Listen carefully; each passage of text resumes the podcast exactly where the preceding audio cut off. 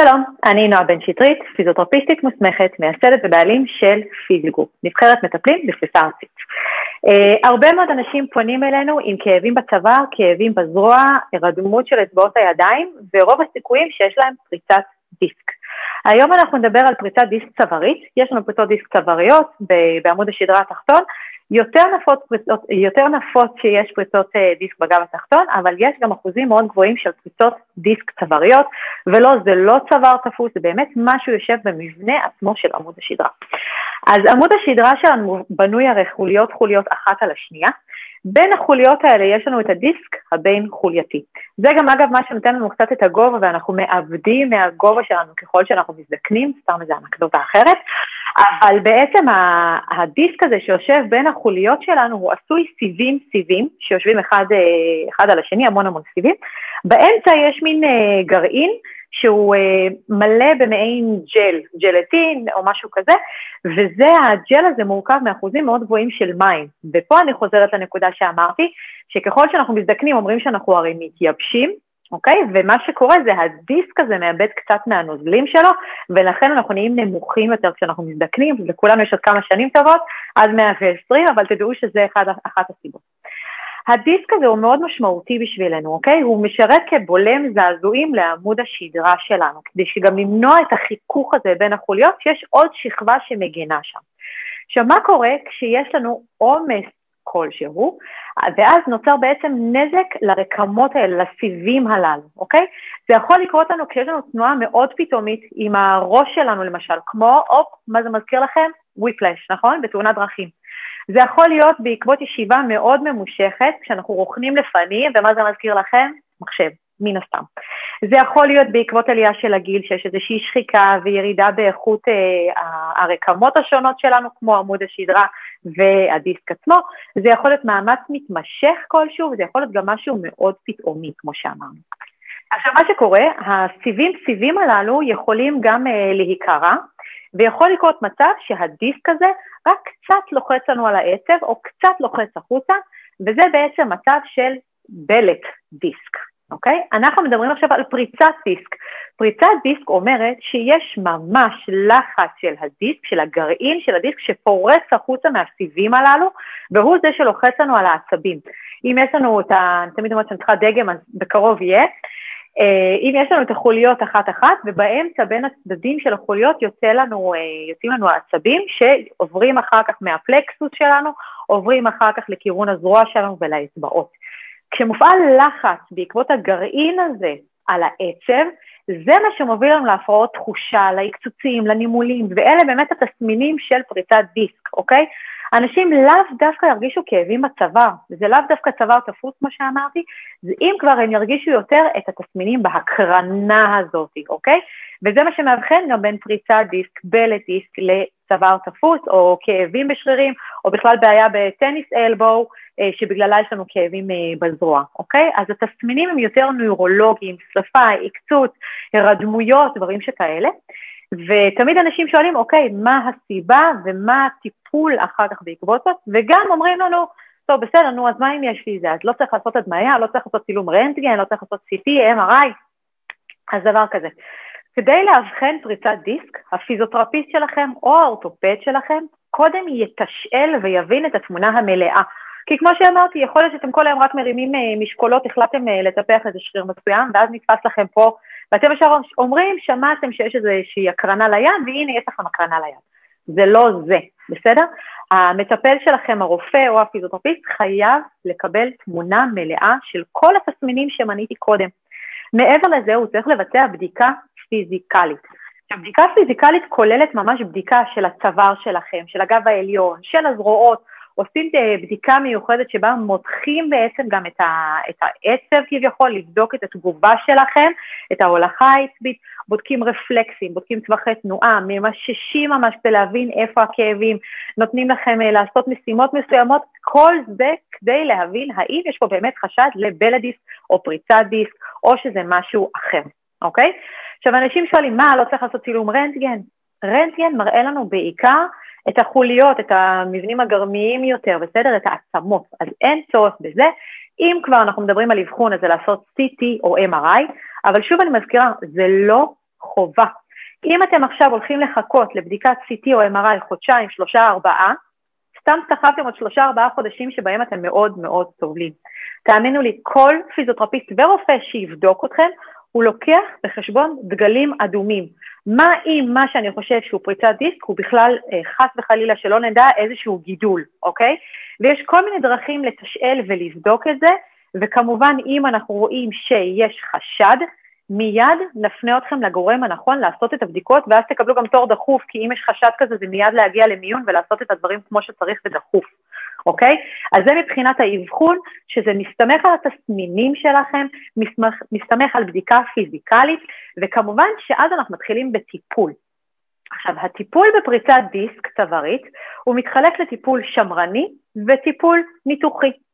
כמובן ש-99.9 מהאנשים שאני מכירה ובכלל באוכלוסייה רוצים לעשות כל מה שאפשר להימנע, כדי להימנע מניתוח.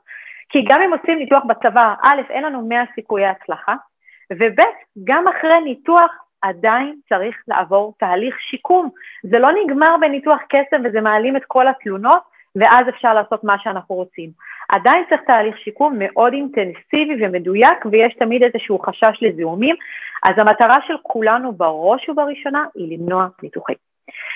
הטיפול השמרני הוא גם בעצם המענה הראשוני שתקבלו מהאורתופד שלכם, מרופא המשפחה שלכם ומהפיזיותרפיסט שלכם בטיפול כשאתם מגיעים עם תלונות של כאבים כלשהם, הקרנות כלשהן ובעצם הבחנה של פריצת דיסק צווארית.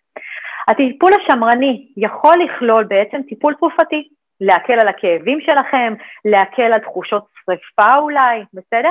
ובנוסף לזה, פיזיותרפיה. פיזיותרפיה בראש ובראשונה היא ההמלצה הראשונה של האורתופדים לטיפול בכאבים ופציעות, אוקיי? תדעו לכם שזה קריטי שתמצאו את הפיזיותרפיסט הכי נכון ומדויק בשבילכם. אם תגיעו לפיזיותרפיסט שלא יודע בדיוק מה הוא עושה, הוא ימשוך לכם יותר מדי זמן בטיפולים, ואולי אפילו יוביל לאיזשהו נזק לא עלינו, ששם יהיה הרבה יותר מאתגר לטפל בכם ושלא תצליחו להתקדם כמו שאתם רוצים. גם אנחנו בפיזיוגרופ מאוד דוגלים, תעשו שניים, שלושה טיפולים, לוודא שאתם לפחות בכיוון הנכון. וגם אם אחרי טיפול אחד אמרתם, תקשיבו, זו טעות חמורה וזה לא הבן אדם המתאים בשבילי, אין שום בעיה, אנחנו נחליף. כי חשוב שיהיה לכם חיבור ושתדעו שיש התאמה כמה שיותר מדויקת, בסדר?